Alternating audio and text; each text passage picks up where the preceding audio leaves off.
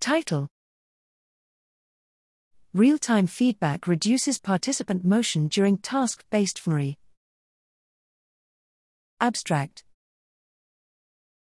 The potential negative impact of head movement during fMRI has long been appreciated. Although a variety of prospective and retrospective approaches have been developed to help mitigate these effects, reducing head movement in the first place remains the most appealing strategy for optimizing data quality. Real time interventions, in which participants are provided feedback regarding their scan to scan motion, have recently shown promise in reducing motion during resting state fMRI. However, whether feedback might similarly reduce motion during task based fMRI is an open question.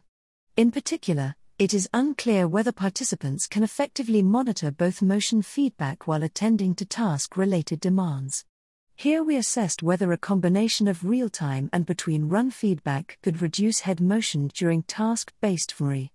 During an auditory word repetition task, 78 adult participants, aged 18 to 81, were pseudorandomly assigned to receive feedback or not.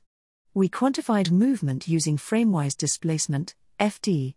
We found that motion feedback resulted in a statistically significant reduction in participant head motion, with a small to moderate effect size, reducing average FD from 0.347 to 0.282.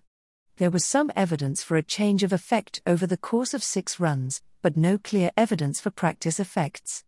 We conclude that under some circumstances, real time feedback may reduce head motion during task based fMRI, although its effectiveness may depend on the specific participant population and task demands of a given study.